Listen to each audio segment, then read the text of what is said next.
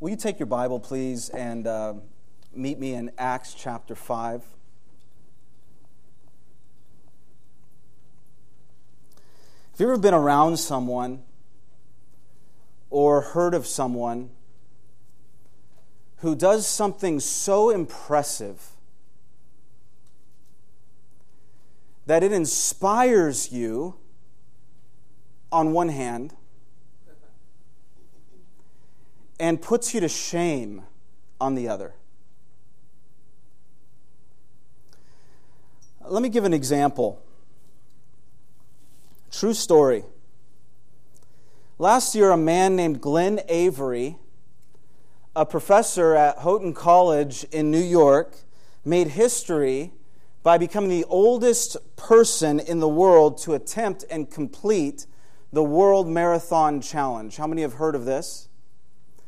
The World Marathon Challenge is to run seven marathons on all seven continents in seven days. True thing. This is a true thing. And last February, Glenn Avery accomplished this incredible feat. In just one week, he logged nearly 43,000 flight miles and ran over 183 miles of ground. Beginning in Antarctica to South America to North America to Europe to Africa to Asia before finishing in Australia. Seven marathons, seven continents, seven days. And if that's not already impressive, he did this at 66 years old. So let's talk about your goals for the year.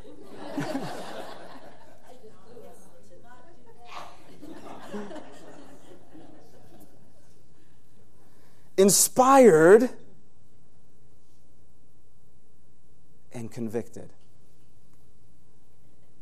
Inspired by those who do such things, yet also convicted because we tend to limit what can be done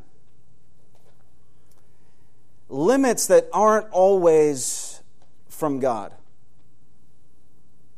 I have that same response when I read church history and hear stories of men and women who trust in God, whose, whose trust in God propels them forward toward great gospel victories. I have that reaction when I read about people in Scripture and in fact, I had that response this week as I read through Acts chapter 5. In Acts chapter 5, we see the power of God present in the people of God as they overcome persecution by the world to advance the gospel.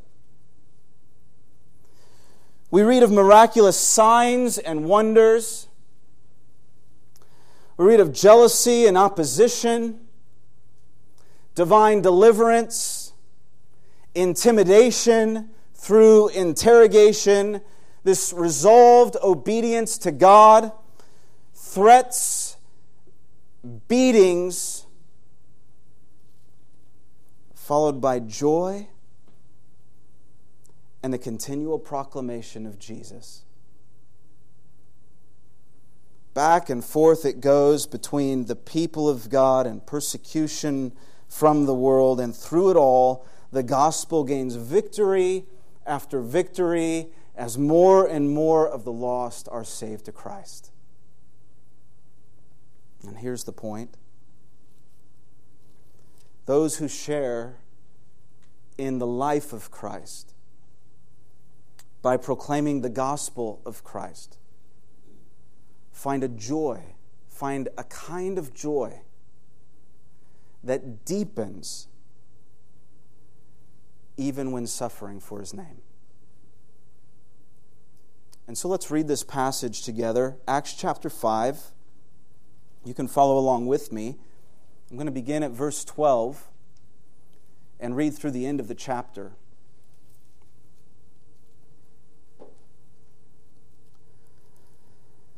Now, many signs and wonders were regularly done among the people by the hands of the apostles, and they were all together in Solomon's portico. None of the rest dared join them, but the people held them in high esteem, and more than ever, believers were added to the Lord, multitudes of them, both men and women, so that even so that they even carried out the sick into the streets and laid them on cots and mats, that as Peter came by, at least his shadow might fall on some of them. The people also gathered from the towns around Jerusalem, bringing the sick and those afflicted with unclean spirits, and they were all healed. But the high priest rose up, and all who were with him, that is, the party of the Sadducees, and filled with jealousy, they arrested the apostles and put them in the public prison. But during the night, an angel of the Lord opened the prison doors and brought them out and said, Go and stand in the temple and speak to the people all the words of this life. And when they heard this, they entered the temple at daybreak and began to teach. Now, when the high priest came and those who were with him, they called together the council, all the senate of the people of Israel and sent to the prison to have them brought. But when the officers came, they did not find them in the prison, so they returned and reported, We found the prison securely locked and the guards standing at the doors, but when we opened them, we found no one inside. Now, when the captain of the temple and the chief priests heard these words, they were greatly perplexed about them, wondering what this would come to. And someone came and told them, Look, the men whom you put in prison, they're standing in the temple and teaching the people. And then the captain with the officers went and brought them, but not by force, for they were afraid of being stoned by the people. And when they had brought them, they set them before the council. And the high priest questioned them, saying, We strictly charged you not to teach in this name. Yet here you have filled Jerusalem with your teaching, and you intend to bring this man's blood upon us. But Peter and the apostles answered, We must obey God rather than men. The God of our fathers raised Jesus, whom you killed by hanging him on a tree. God exalted him at the right hand as leader and Savior to give repentance to Israel and forgiveness of sins. And we are witnesses to these things and so is the Holy Spirit, whom God has given to those who obey him. When they heard this, they were enraged and wanted to kill them. But a Pharisee in the council named Gamaliel, a teacher of the law held in high honor by all the people, stood up and gave orders to put the men outside for a little while. And he said to them, Men of Israel, take care what you're about to do with these men. For before these days, Theudas rose up, claiming to be somebody, and a number of men, about 400, joined him. Well, he was killed, and all who followed him were dispersed and came to nothing. After him, Judas the Galilean rose up in the days of the census and drew away some of the people after him. He too perished, and all who followed him were scattered. So, in this present case, I tell you, Keep away from these men and let them alone. For if this plan or this undertaking is of man, it will fail. But if it is of God, you will not be able to overthrow them. You might even be found opposing God. And so they took his advice, and when they had called in the apostles, they beat them and charged them not to speak in the name of Jesus and let them go. Then they left the presence of the council, they meaning the apostles. Then the apostles left the presence of the council, rejoicing that they were counted worthy to suffer dishonor for the name. And every day, in the temple and from house to house, they did not ceasing, they did not cease teaching and preaching that the Christ is Jesus. Let's pray together. Our great God, we thank you again for your word.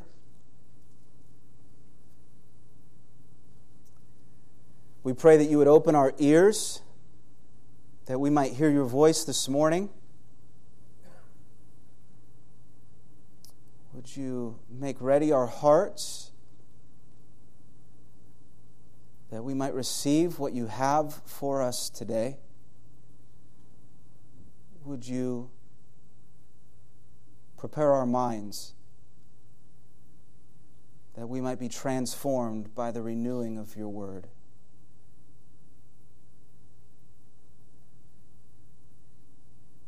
Would you cause your word to have its way in our lives so that we may be both hearers and doers of it? And this we pray in the name of Jesus, the Christ. Amen. Remember that, remember from last week, from our last passage, remember that judgment had come upon the church. Judgment had come upon the church. Two of its members, Ananias and Sapphira, were living in hypocrisy and had conspired against the Lord, hard of heart and unwilling to repent, they were, they were struck dead by God. Which, as you can imagine, just sent shock waves through the congregation and throughout Jerusalem as great fear, we're told, verse 11 of chapter 5, great fear came upon the whole church and upon all who heard of these things. It's possible the believers wondered if this meant the end of God's blessing. They had participated in the miracle of Pentecost, uh, in the miraculous healing of the man at the temple, and the church had been growing consistently, but now, now judgment had come. Would they ever again experience those moments of great blessing? And what follows is, a, uh, is, a, is just a resounding yes as God's power and presence came through in remarkable ways. Picking up in verse 12, the apostles are ministering to the people of Jerusalem in spectacular fashion. All 12 apostles were together, it seems, in that portion of the temple called Solomon's portico. However, apparently, none of the other believers dared join them just yet uh, according to verse 13, probably because they were still reeling from the Ananias Sapphira episode. Nevertheless, the general populace of Jerusalem, also aware of what occurred, we're told they held them in, they held the apostles in high esteem.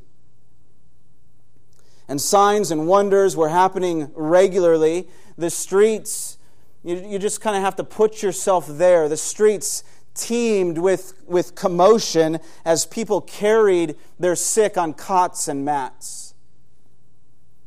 The crowds were thick with anticipation. Some positioned themselves strategically along the road, thinking that, that, that, that even Peter's shadow had healing power. If, if, if, even just his shadow would fall upon them, who knows? Maybe that would be enough to heal our various illnesses. This was a unique time of miraculous healing. And such miracles at this time in the life of the church were God's way of authenticating the apostles and their apostolic ministry. It was unique to that time in church history. Not that God no longer performs uh, such miracles, He does, but, but, that, but that that kind of apostolic authentication is no longer necessary. Uh, you know, Ephesians 2.20 says the apostles and, and prophets laid the foundation for the church. While just two chapters later in Ephesians chapter 4, it says that pastors and teachers and evangelists are now building upon that foundation. And because uh, seeing the risen Jesus is necessary for apostleship, uh, the office of apostle no longer exists in the church today. When I was in Zambia last summer, I unintentionally, I promise, this was, Jim can testify, I, I unintentionally caused quite a stir among the pastors, at least some of them. Because some were claiming to have apostolic authority. Some claim to have unique divine insight and power from God, which they use to prop themselves up in positions of prominence, not unlike our health and wealth prosperity teachers in our land. And so when I shared that the scripture what the scripture says about apostles that unless you have seen the risen Christ in bodily form, you cannot claim apostleship, some took offense.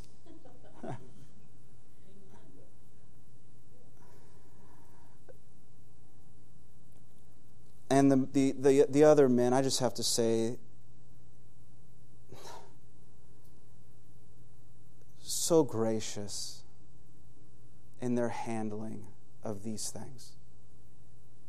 Firm on one hand and full of grace on the other. But what the true apostles were doing here in Acts was not drawing attention to themselves, but rather calling people to faith in Christ. More than ever,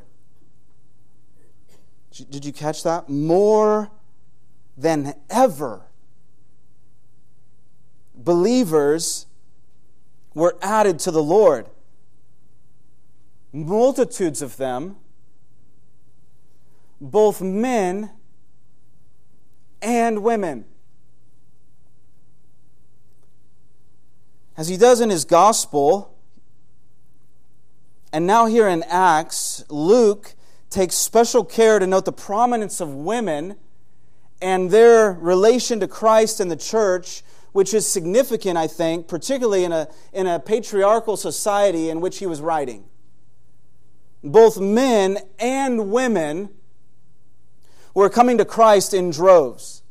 The church grew in number as never before. People from neighboring towns were also being reached Jesus said to be his witnesses in Jerusalem and Judea and to the ends of the earth, and that is now happening as the gospel is beginning to spread. But as the church grew, so did the opposition against it. Verse 17 says, The high priest and all who were with him, overcome by jealousy, had the apostles arrested and thrown into prison. Now, listen, arrested not because they were breaking any laws or hurting anyone or posing a threat to the people, but arrested out of jealousy. And not jealous in the best sense of the word, like being jealous for truth or jealous for righteousness or, or jealous for a person's best interests. No, the authorities were jealous of the apostles because the apostles were gaining a following and jealous of Jesus, to whom more and more people were pledging allegiance. You know, one of the most powerful forces for evil is jealousy. Jealousy has caused more conflict than we even realize. Jealousy can break a friendship and bring a nation to war. Jealousy destroys relationships and poisons the soul. And here, the leading clergy of the day were opposed to the most significant movement in history at that time, yet because it wasn't their doing, they're jealous.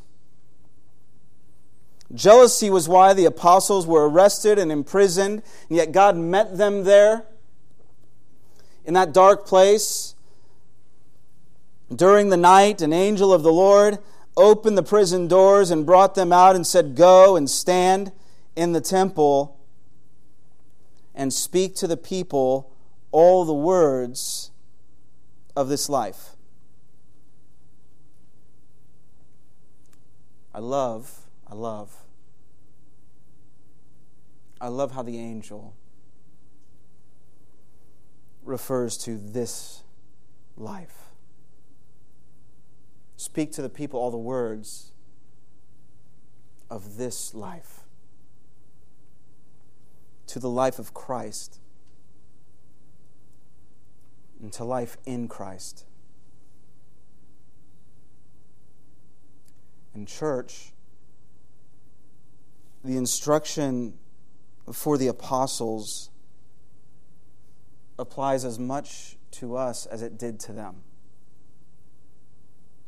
speak to them all the words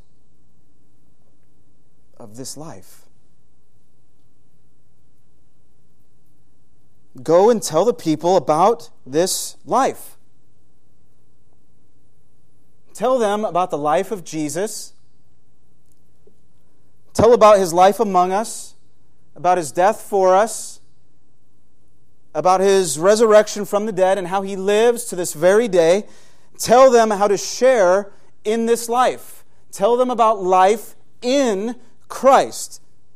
Tell them the reason why Christ came and lived and died to seek the lost and to save the sinner. Tell them about the destructive nature of sin, that it destroys the soul that is created for God tell about the separation that sin brings, that it's a wedge between us and God. Tell about the fatal consequence of sin, that if left to itself, it will lead to death and eternal condemnation.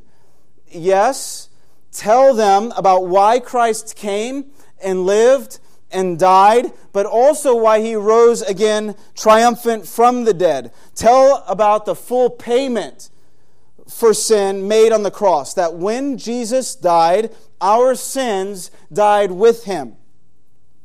When Jesus was buried, our past was buried with him. And when Jesus was raised, new life became a reality for anyone who places their trust in him. Tell them about God's love and grace and mercy so they can share in this life with you.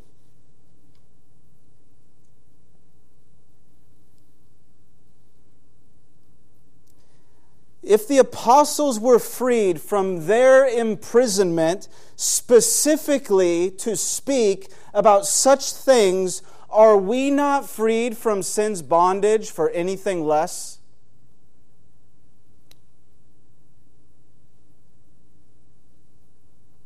So back to the temple they went,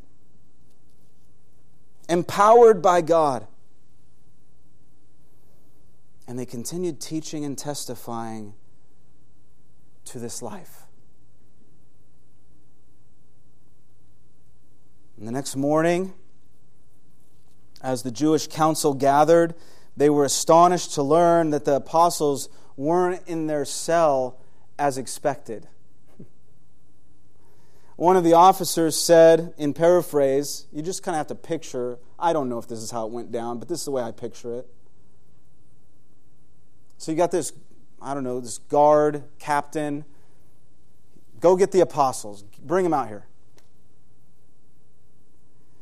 And so he goes, and they're not there. And he comes back and he says, um, so, yeah, the, the guys we threw in that cell, uh, they're not there.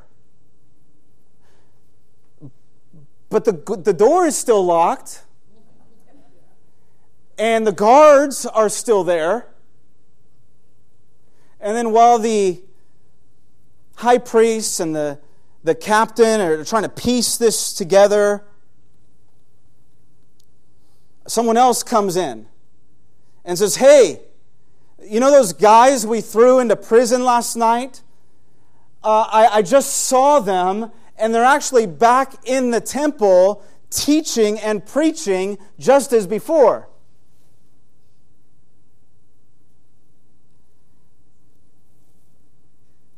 And I, and I think that there's a reminder here for us.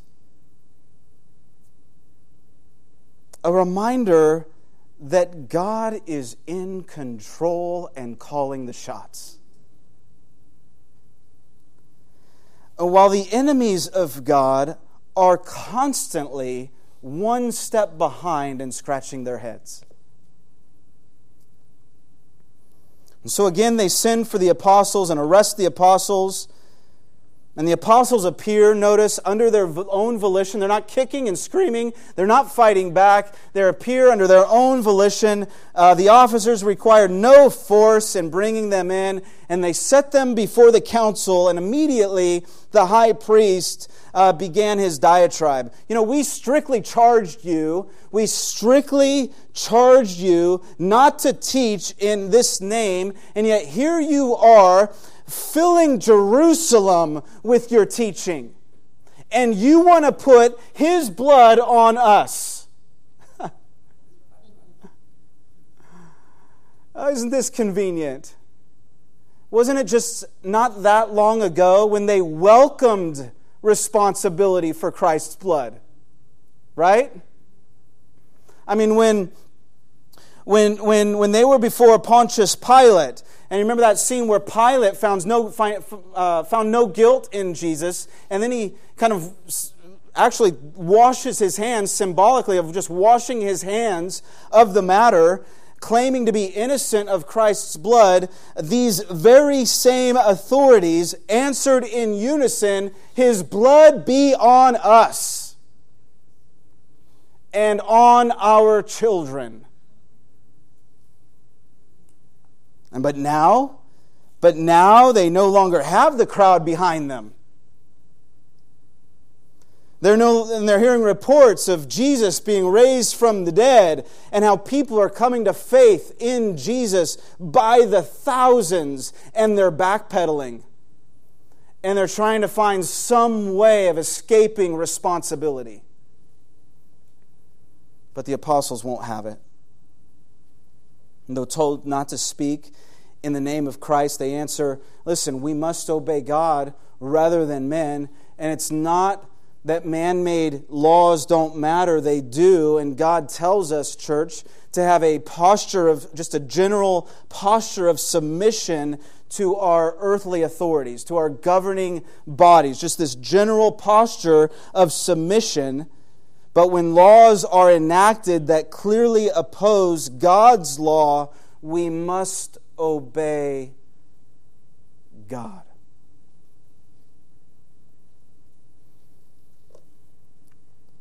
I thought about Shadrach and Meshach and Abednego. Remember them?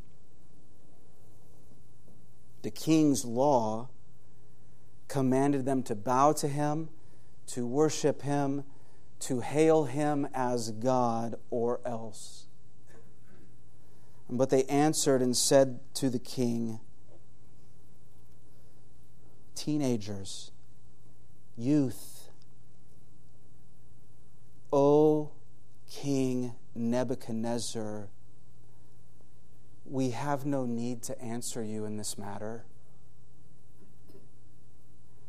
If this be so, in other words, if the or else comes true, if this be so, our God, whom we serve, is able to deliver us from your hands.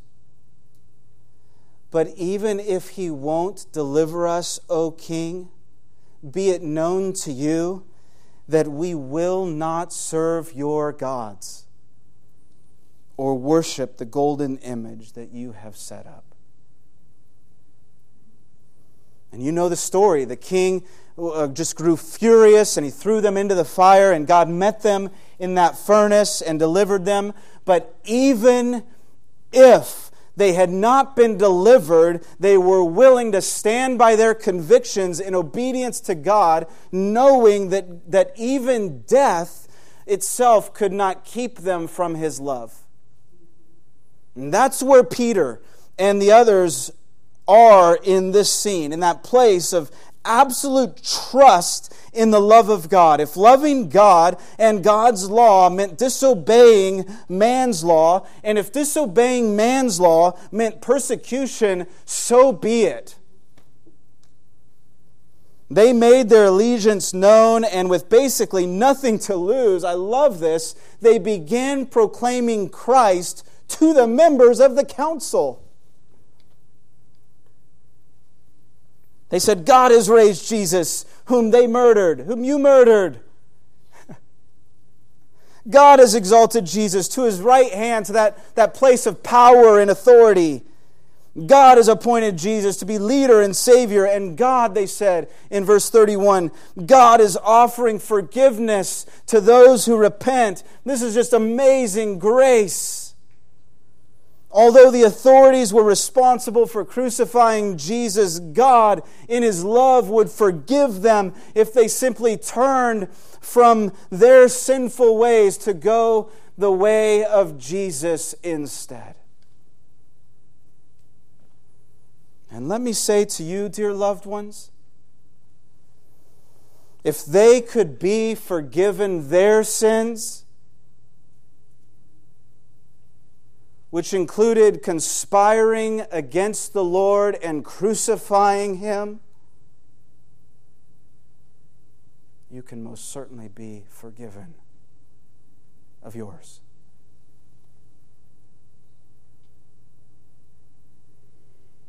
But you must turn from living a life apart from Christ to instead entrust your life to His care.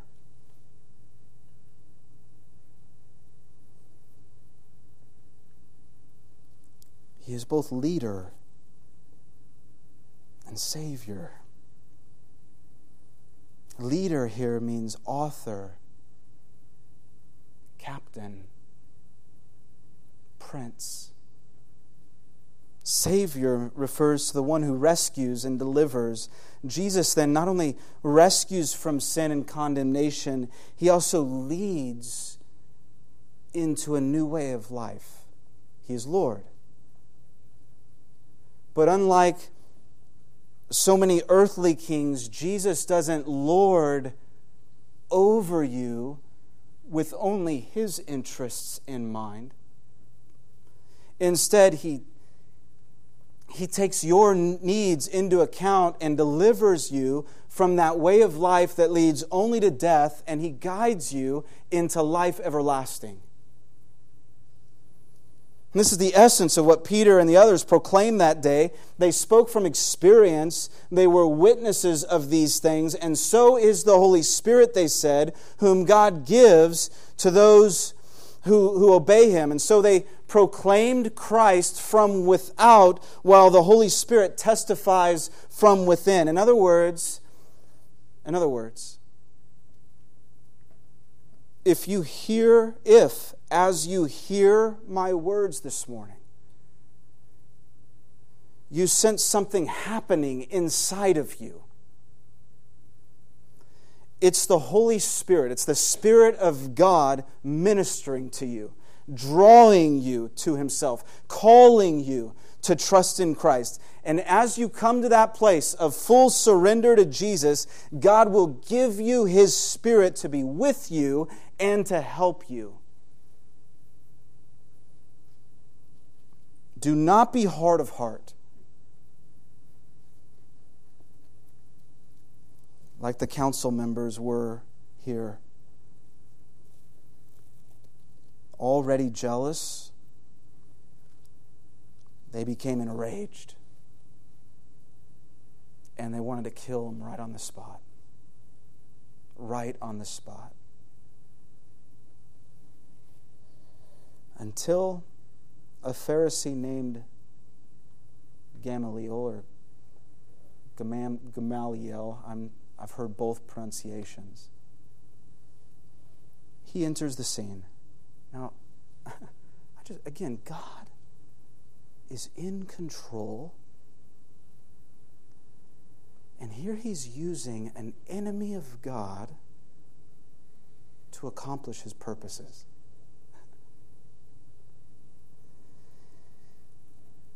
This Pharisee, he, he was just widely respected, just widely respected.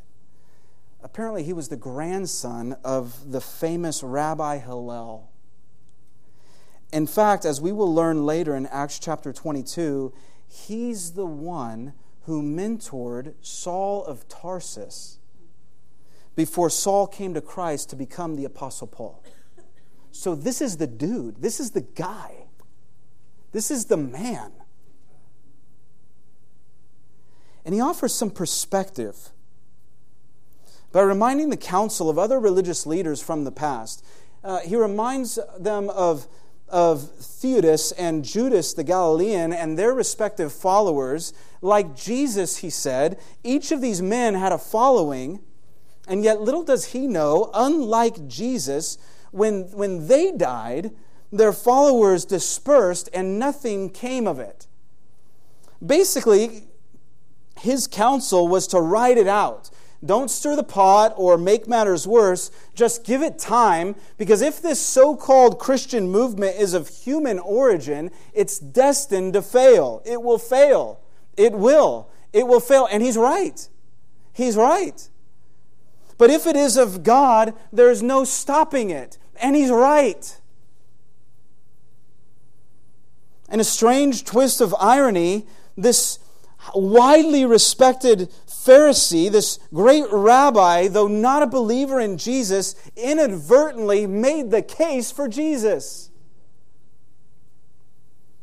Over 2,000 years later, Christianity continues to take new ground as more and more people come to realize that Jesus is who he said he is. And the following gets larger and larger and larger. The gospel of Christ has come to us precisely because it is of God and God's work cannot be stopped.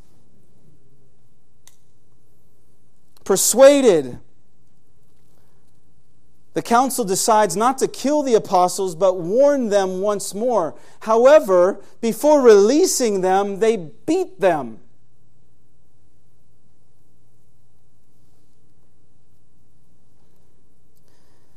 Now, the, the language, the language here, if you look at the, the Greek, and I don't know Greek, but I have computer software that tells me Greek.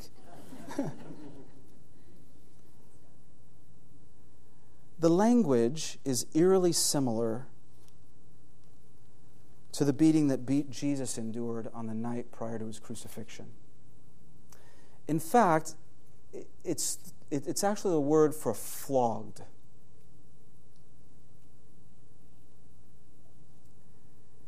And so it's very possible, even likely,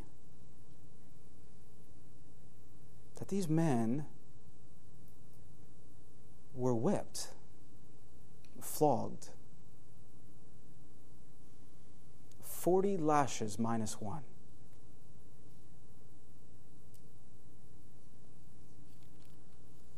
And I just wonder if they recalled the words Jesus spoke on that night of his betrayal when he said, If the world hates you, know that it's hated me first.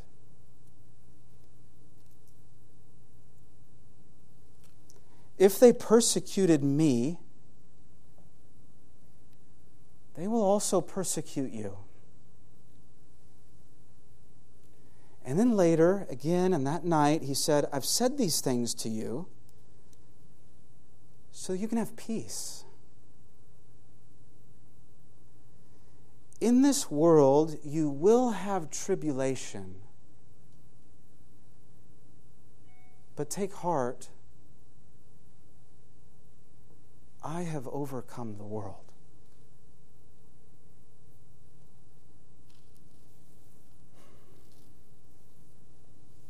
how would you respond were you in their shoes? What would you do if you were arrested, beaten, flogged, threatened, simply for telling other people about Jesus and the life in Jesus. Look with me at verse 41.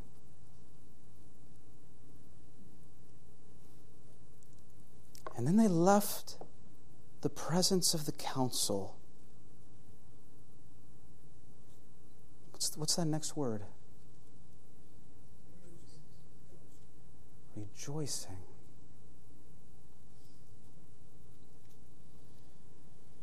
Then they left the presence of the council, rejoicing that they were counted worthy to suffer dishonor for the name. That's what I'm talking about. That's what I'm talking about when I refer to those whose example inspires me and puts me to shame at the same time. When I, when I hear of these men and others like them, I am incredibly inspired because I share in the same life they do.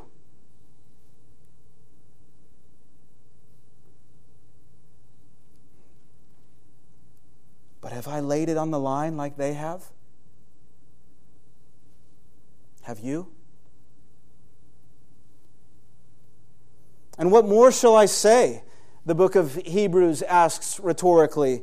For time would fail me to tell of Gideon, Barak, Samson, Jephthah, of David and Samuel and the prophets, who through faith conquered kingdoms, in, enforced justice, obtained promises, stopped the mouths of lions, quenched the power of fire, escaped the edge of the sword, were made strong out of their weakness, became mighty in war, put foreign armies to flight. Women received back uh, from the dead, they received back their dead by, by resurrection.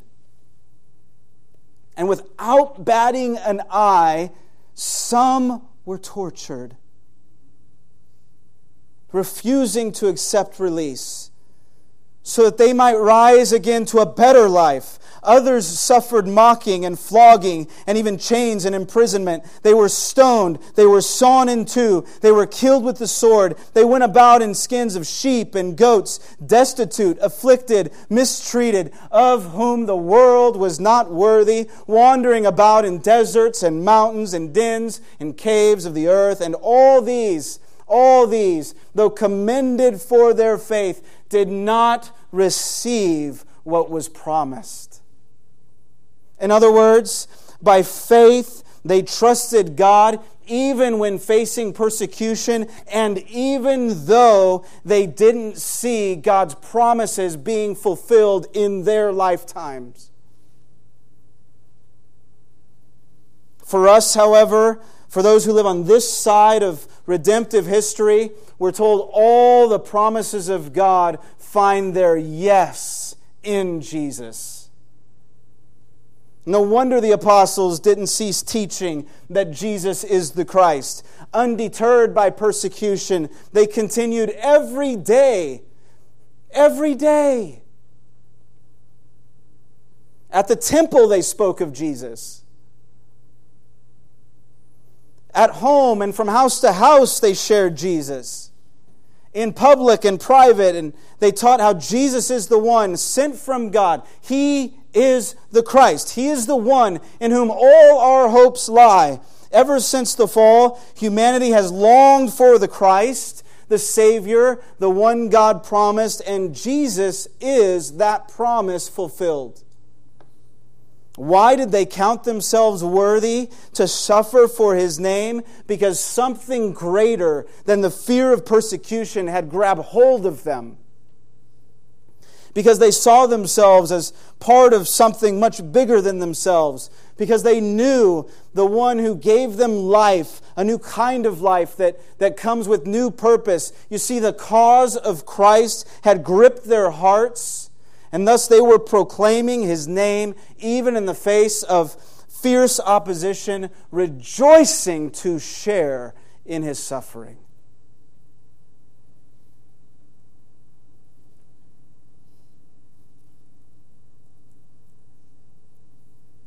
And history reveals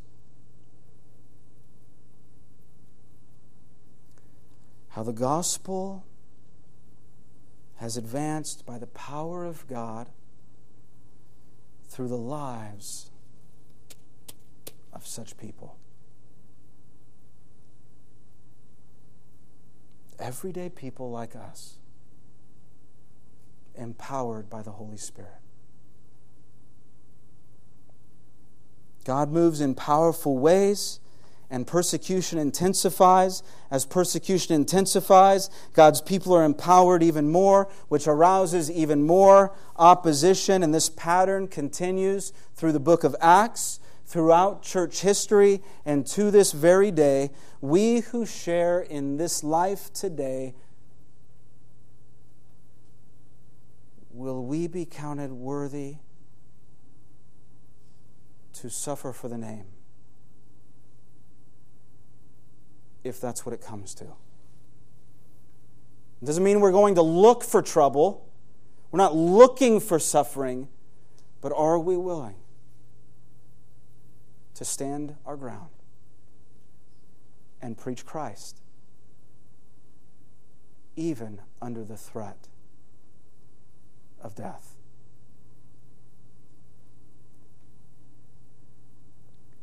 May God grant us grace to boldly, faithfully, joyfully proclaim the good news of Jesus Christ, whatever the cost. For as Peter will later say in his New Testament epistle, for to this you've been called. Because Christ suffered for you,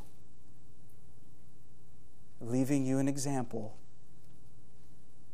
that you might follow in his steps. Amen.